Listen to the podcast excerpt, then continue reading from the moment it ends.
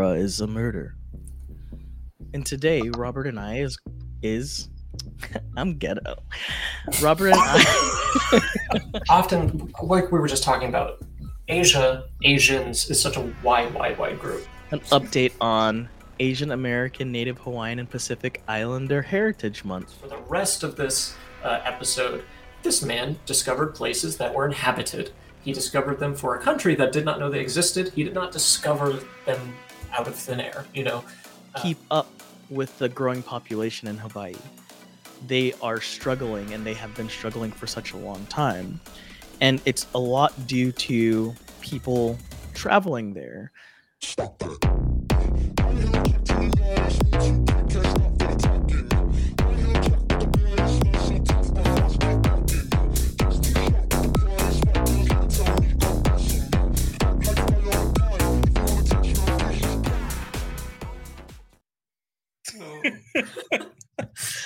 Kelly Hey, was so quick on What's that up, one. That was everyone? crazy. It's me, Battle, and I'm just one of four. For bra is a murder. And today, Robert and I is is I'm ghetto. Robert and I This is Bruh is a Murder After Dark. Bruh, it's a murder. That's 3 So- p.m. in the afternoon. where we typically give you true crime cases of color and some bomb ass music at the end. However, today's episode is going to be a little different, and your two, uh, what do they call it? Dumb hoes. No, the two Asians in the group are going to give Oh, an update on Asian American, Native Hawaiian, and Pacific Islander Heritage Month, also known as AANHPI Heritage Month. You got it the first try. Thank you. So, the month was created in 1977, and when it started, it started out as an annual week long celebration to commemorate the immigration of the first Japanese immigrant to the United States and the completion of the Transcontinental Railroad, which was constructed mainly by Chinese immigrants. Eventually, though, it was made an entire month. While this month has been around since the 70s, many in the community are still unsure if grouping so many people together is the right way to celebrate different heritage heritages heritages Yes. Yeah. Uh, yeah, yeah. different heritages in the United States. While you may be wondering, while Robert and I are the only ones giving this, if you didn't listen earlier, it's because I happen to be half black and half Filipino. Robert, what are you? Come on. you look you look very ethnic. Um, surprised you didn't go I'm with also exotic. You I'm look so white. exotic. Wow. I'm white and Asian, specifically Japanese. I'm what you call sansei or Nikkeijin, which is uh, I'm third generation Japanese. So my grandmother is from Japan. So we've been in the U.S. for a couple generations. My mom's from the Philippines, just so everyone knows. Mm. A little place called Pangasinan.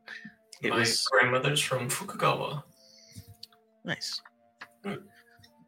So, for starters, there have been many people in the Asian community that have been key in developing the United States. For example, Dr. Chen Xin Wu played a monumental role in developing the in the developing field of atomic science, specifically the Manhattan Project. Another monumental person to mention is Larry Itliong, a Filipino immigrant who was an individual that worked picking vegetables in California. And he also organized a Filipino farm labor union for the better treatment of Filipino farm workers. He was so influential that in 1965, him and some colleagues organized the Delano Grape Strike, which Delano is very close to where I grew up.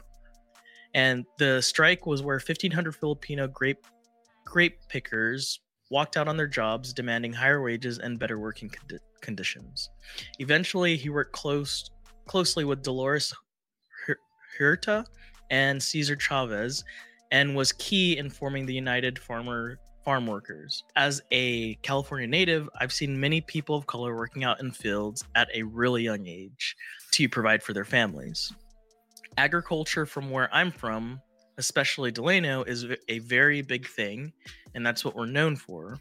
And for a long time, and still now, there are people out there picking food for us to eat. And for that, I thank them. Has the demographic shifted? There are a lot of Spanish people, or excuse me, not Spanish people, Hispanic people that pick vegetables and fruits and things. However, there's there's still an Asian population that picks fruits and vegetables. And by the way, there are many people that we could mention today. And obviously, because of time, we won't. However, today, Robert is going to cover something that revolves around Hawaii, right? Mm-hmm. Often like we were just talking about asia asians is such a wide wide wide group. So the inclusion of nh into aapi so aanhpi is specifically about native hawaiian people. Um, so we are going to take a uh, historical case from hawaii specifically when hawaii was founded by western settlers or explorers i should say rather. When they when they brought in all the leprosy. Uh, so specifically gonorrhea, but yes, um, Um, I was joking, but damn, I was right. were the first diseases brought in by Westerners there, unfortunately. So uh, the key figure we're going to be talking about today is James Cook. James Cook was a quote unquote sailor explorer from Britain. Uh, others described him as a pirate. So he had three primary expeditions that went from between 1768 and 1779. So this is, you know, after the U.S. was first starting to get settled by the French and British, um, and they began to kind of explore around the world and into the Pacific, which is where James Cook made most of his discoveries. James Cook uh, also, uh, and again, we're going to put big air quotes around discoveries for the rest of this uh, episode. This man discovered places that were inhabited. He discovered them for a country that did not know they existed. He did not discover them out of thin air. You know, the Polynesian people have been in Hawaii since like the 1100s. So for hundreds of years they existed, and to great success did they exist in that area. But in 1779, Cook came uh, just by happenstance across Kealakekua Bay, which is part of the Big Island of Hawaii. So he arrived at the front of the the front of the year during a period that's called Makahiki, which is a celebration of harvest. And when he arrived, he was met with hospitality from the people that lived in Kealakekua Bay. Also, I apologize if I mispronounce Hawaiian names and places. I'm trying my hardest. I did so much practice before this, but it's not uh, names I'm super familiar with. So he arrived in Kealakekua Bay during Makahiki, and he was greeted with a lot of hospitality from the native Hawaiian people. They resupplied their ships. They gave them gifts of like food and companionship, and there's not a lot of explanation around if they in return gave them anything. Was this a mutual exchange? Were these just gifts that they accepted? And while they were staying in that place for about two weeks, they passed on many venereal diseases to the local people, uh, which is actually a story that was very common for Captain Cook and his crew. As they kind of explored throughout the Pacific, they would stop on islands, take what they wanted, leave behind disease, and you know, cartographically record the islands and move on. They, they just a bunch of sea rats.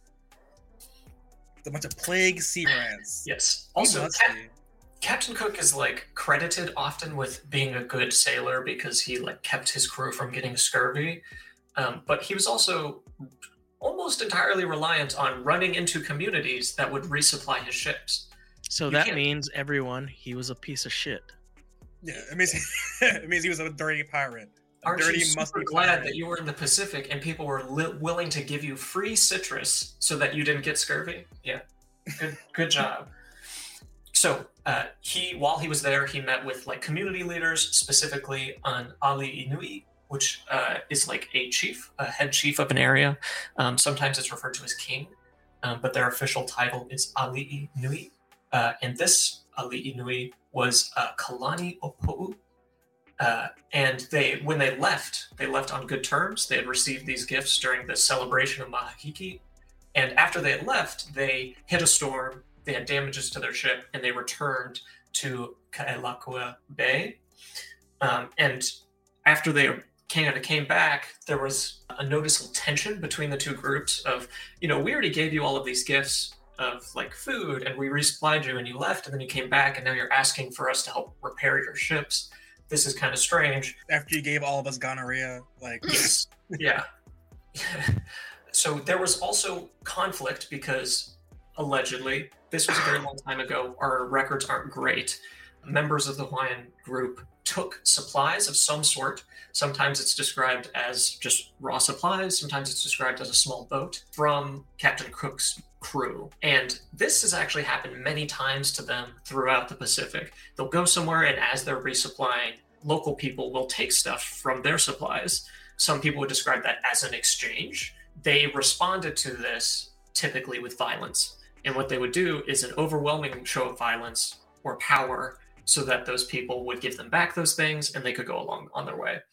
Um, so there are uh, historical cases of Captain Cook's crew whipping people, cutting off ears, or ransoming someone. So taking a political figure and saying, we are not giving you back your important person until you give us back our stuff.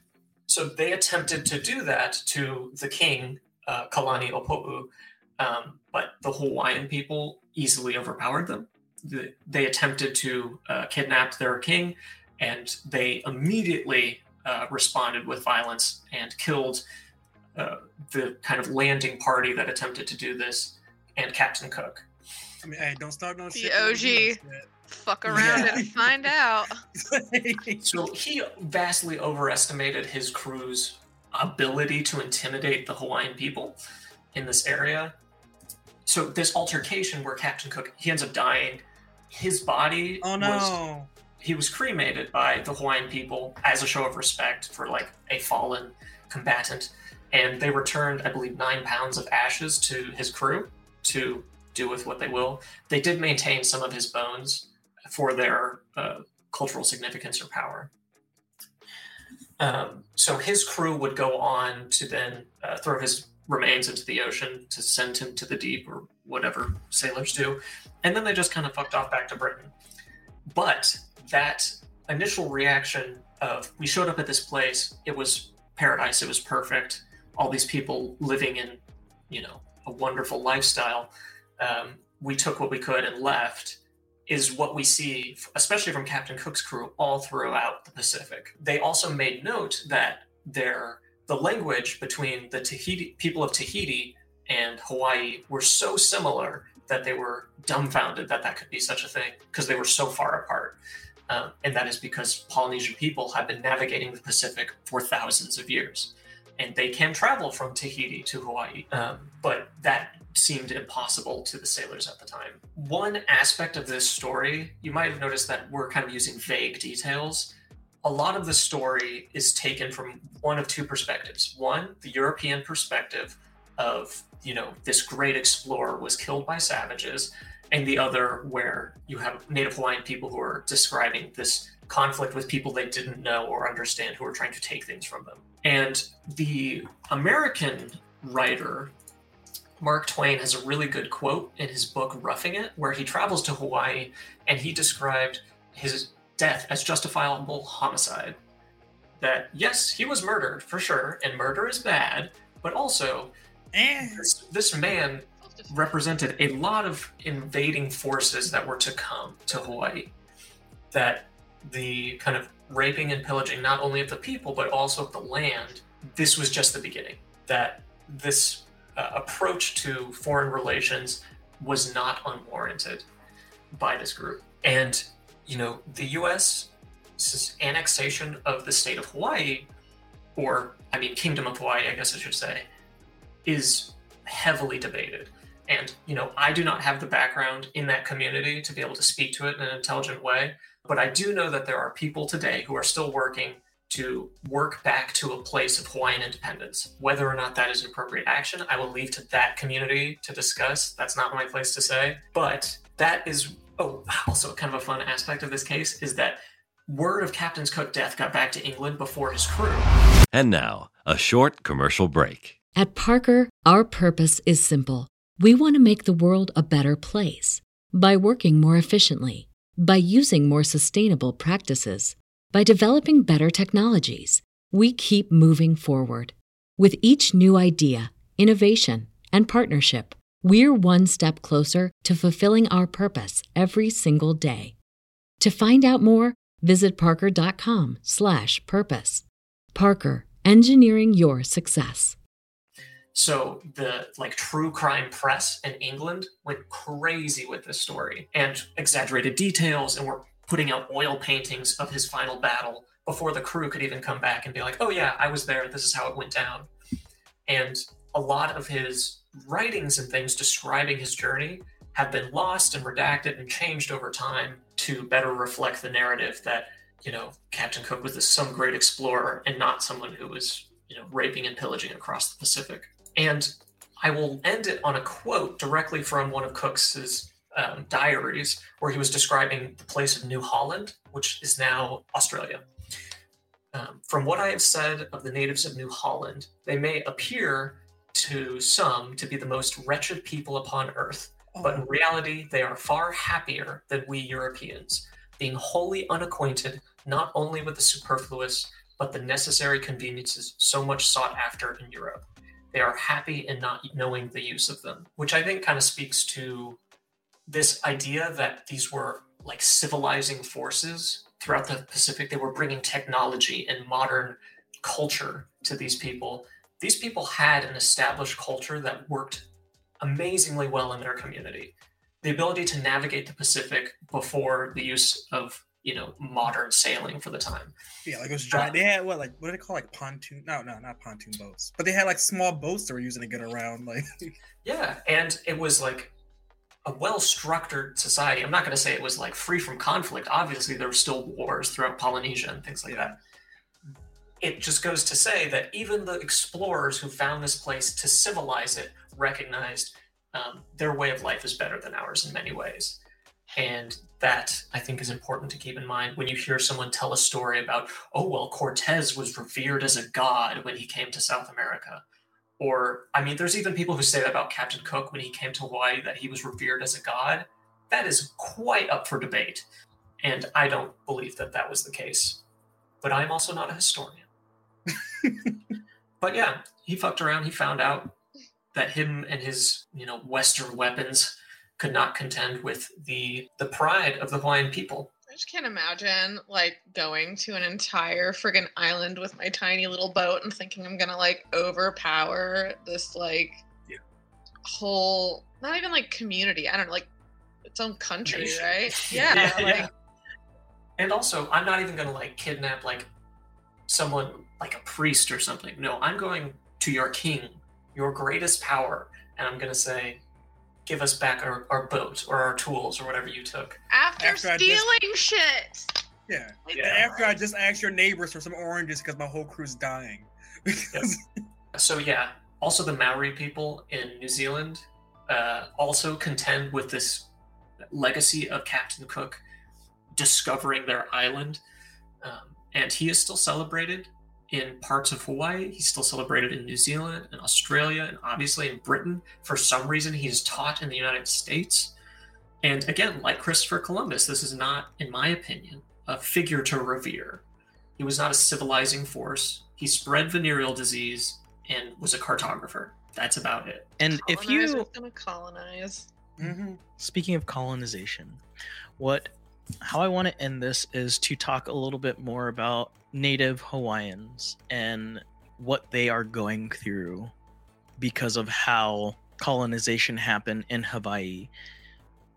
So over the last few months, I've really wanted to go to Hawaii and or maybe eventually buy property there. However, I started to look into it more and become a little bit more educated about Hawaii. And that's not a place that I will ever think of purchasing property anymore. That's not a place that I don't know if I truly feel comfortable yet even visiting just because they are dealing with over tourism.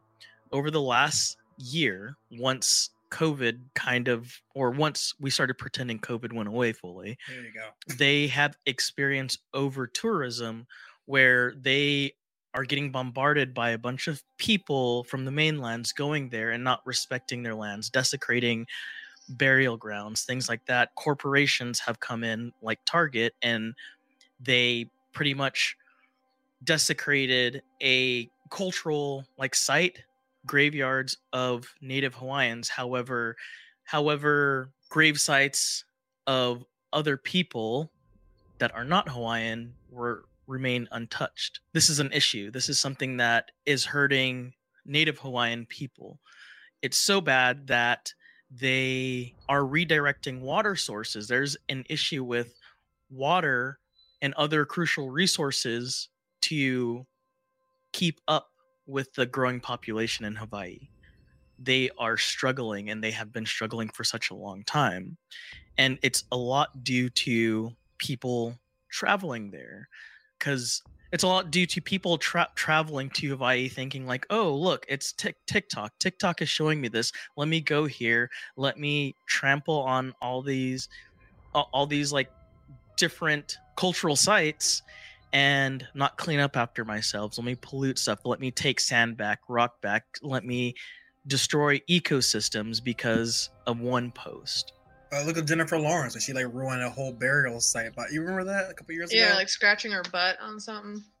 yeah, That's it was when she was she was No. filming the second Hunger Games movie. She like used a rock to scratch her ass with, and then a rock rolled down a hill, almost hit some people, and then like ruined a whole like uh burial site. And she was like on the I forget what TV show she was on, it was like a talk show. but He's like telling a story and laughing about it, and then of course got dragged on Twitter afterwards. So it was like you just ruined something culturally significant Mhm. by scratching your That's ass. terrible. But to go back, not only are tourists going in, they are going in and doing things like this. There's also this harmful trope of hypersexualizing hula girls, which is a terrible thing to do. One, we shouldn't hyper we shouldn't hypersexualize or oversexualize anyone, but also there's an issue in our society where we oversexualize women and there are different conversations we could have about it, but we shouldn't do it. Not only that, it is making over tourism is making it impossible for native Hawaiians to actually live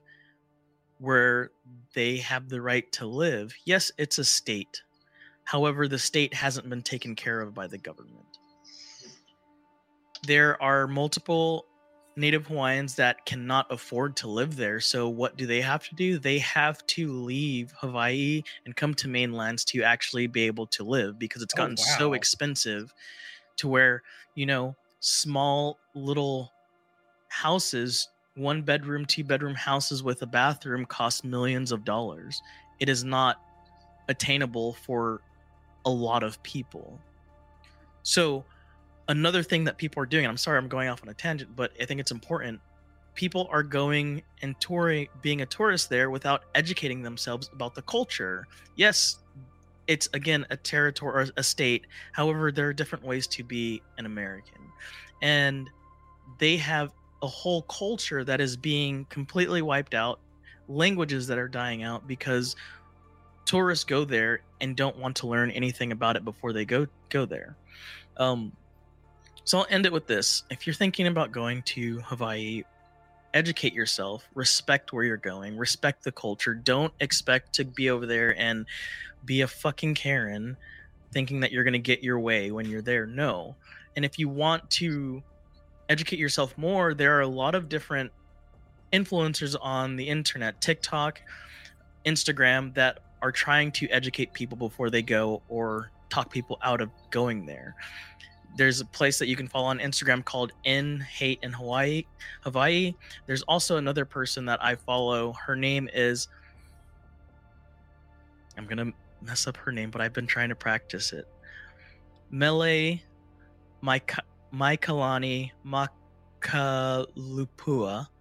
And we'll put that in the show notes. We'll actually tag her in it. And I'm sorry if she does Yes. listen to this part. Sorry I mean, at least you're trying your best. yes you can follow her and from her page you she has different stories that are saved that you can look at to educate yourself fully on what it means to be hawaiian and to travel there and what a, Hawaii, a Hawaiian vacation contributes to when you go there because it's a lot and it's a lot to consider and it's a lot to respect and to learn. So I hope you enjoyed this short mini-sode on AANHPI.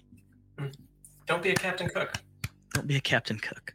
Yeah. Or and also don't be like Ezra Miller and go to Hawaii and just fight a bunch of people. That's bad. What did he do? Yes. Yeah. but yeah, no, thank you, Battle and Robert, for uh giving us some education. Yeah. Well, and also this was a big education for me because obviously we're all from different like Asian communities, and AANHIP is like such a huge term. you know. So broad. I know so very little about like Polynesian people and like Native Hawaiian struggles and issues. You know, Yeah, I didn't know had- they changed the name. like, yeah. while I was in Japan, I had tons of Hawaiian friends because there's lots of people who in Hawaii they have very good Japanese language programs. So like if you do study abroad or something, you're gonna run into lots of like Hawaiian people Oh, wow. and they talk about all the time. Like i'm i feel so good and i love hawaii but then i go to the mainland and i i suddenly get all of this like stigma and things attached to me for being asian that i've never experienced before.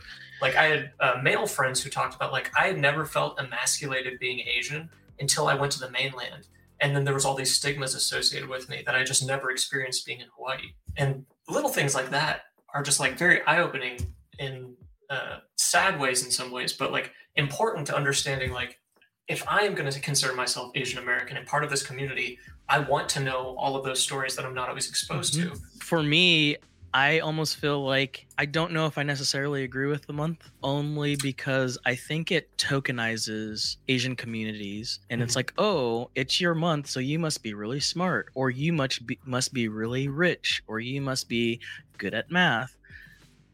And it's and I think because it's although it's been a month for a very long since the 70s really or the late 70s, early 80s, it's a lot different to how I view Black History Month because I think Black History Month is talked about a lot more.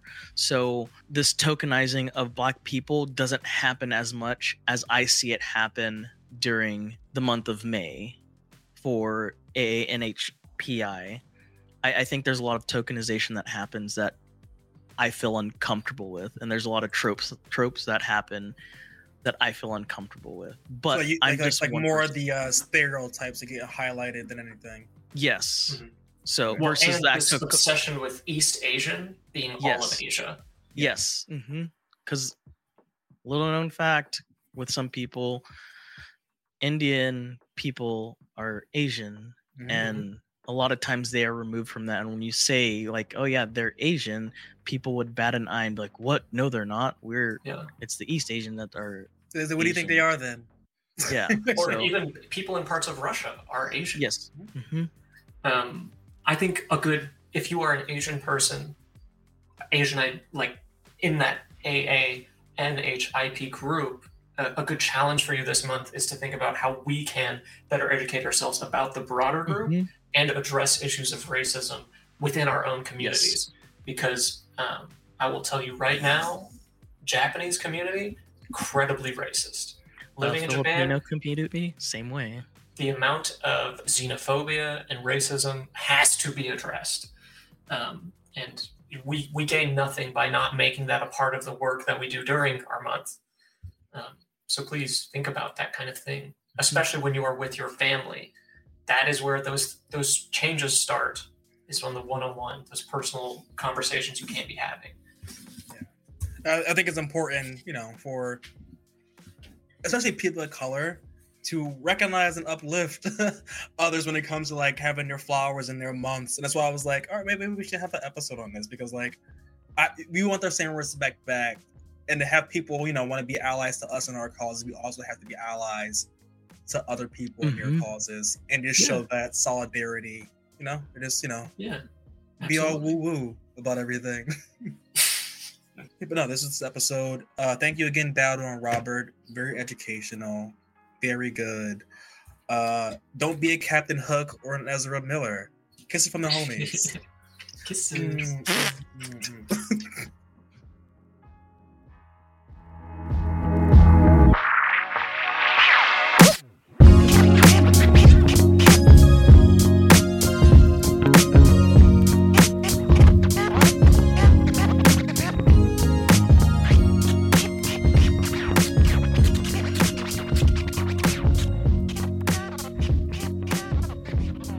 now, a message from our sponsors. Yeah.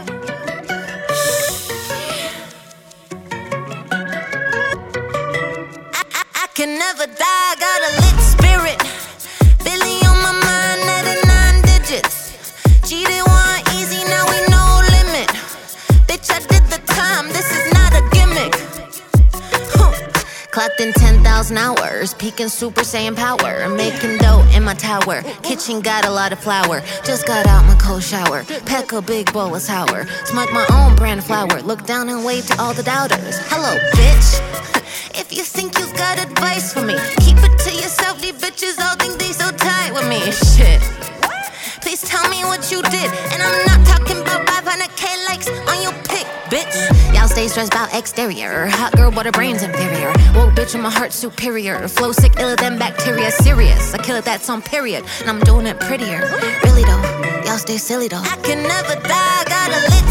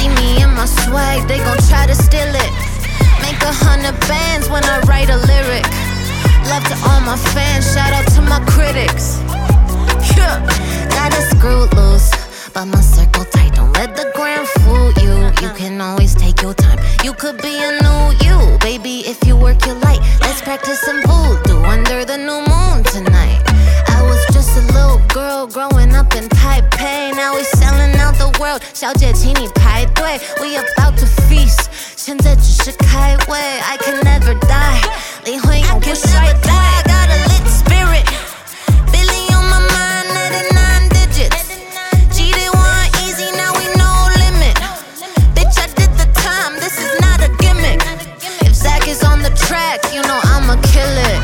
See me in my swag, they gon' try to steal it. Make a hundred bands when I write a lyric. Love to all my fans, shout out to my critics. Yeah.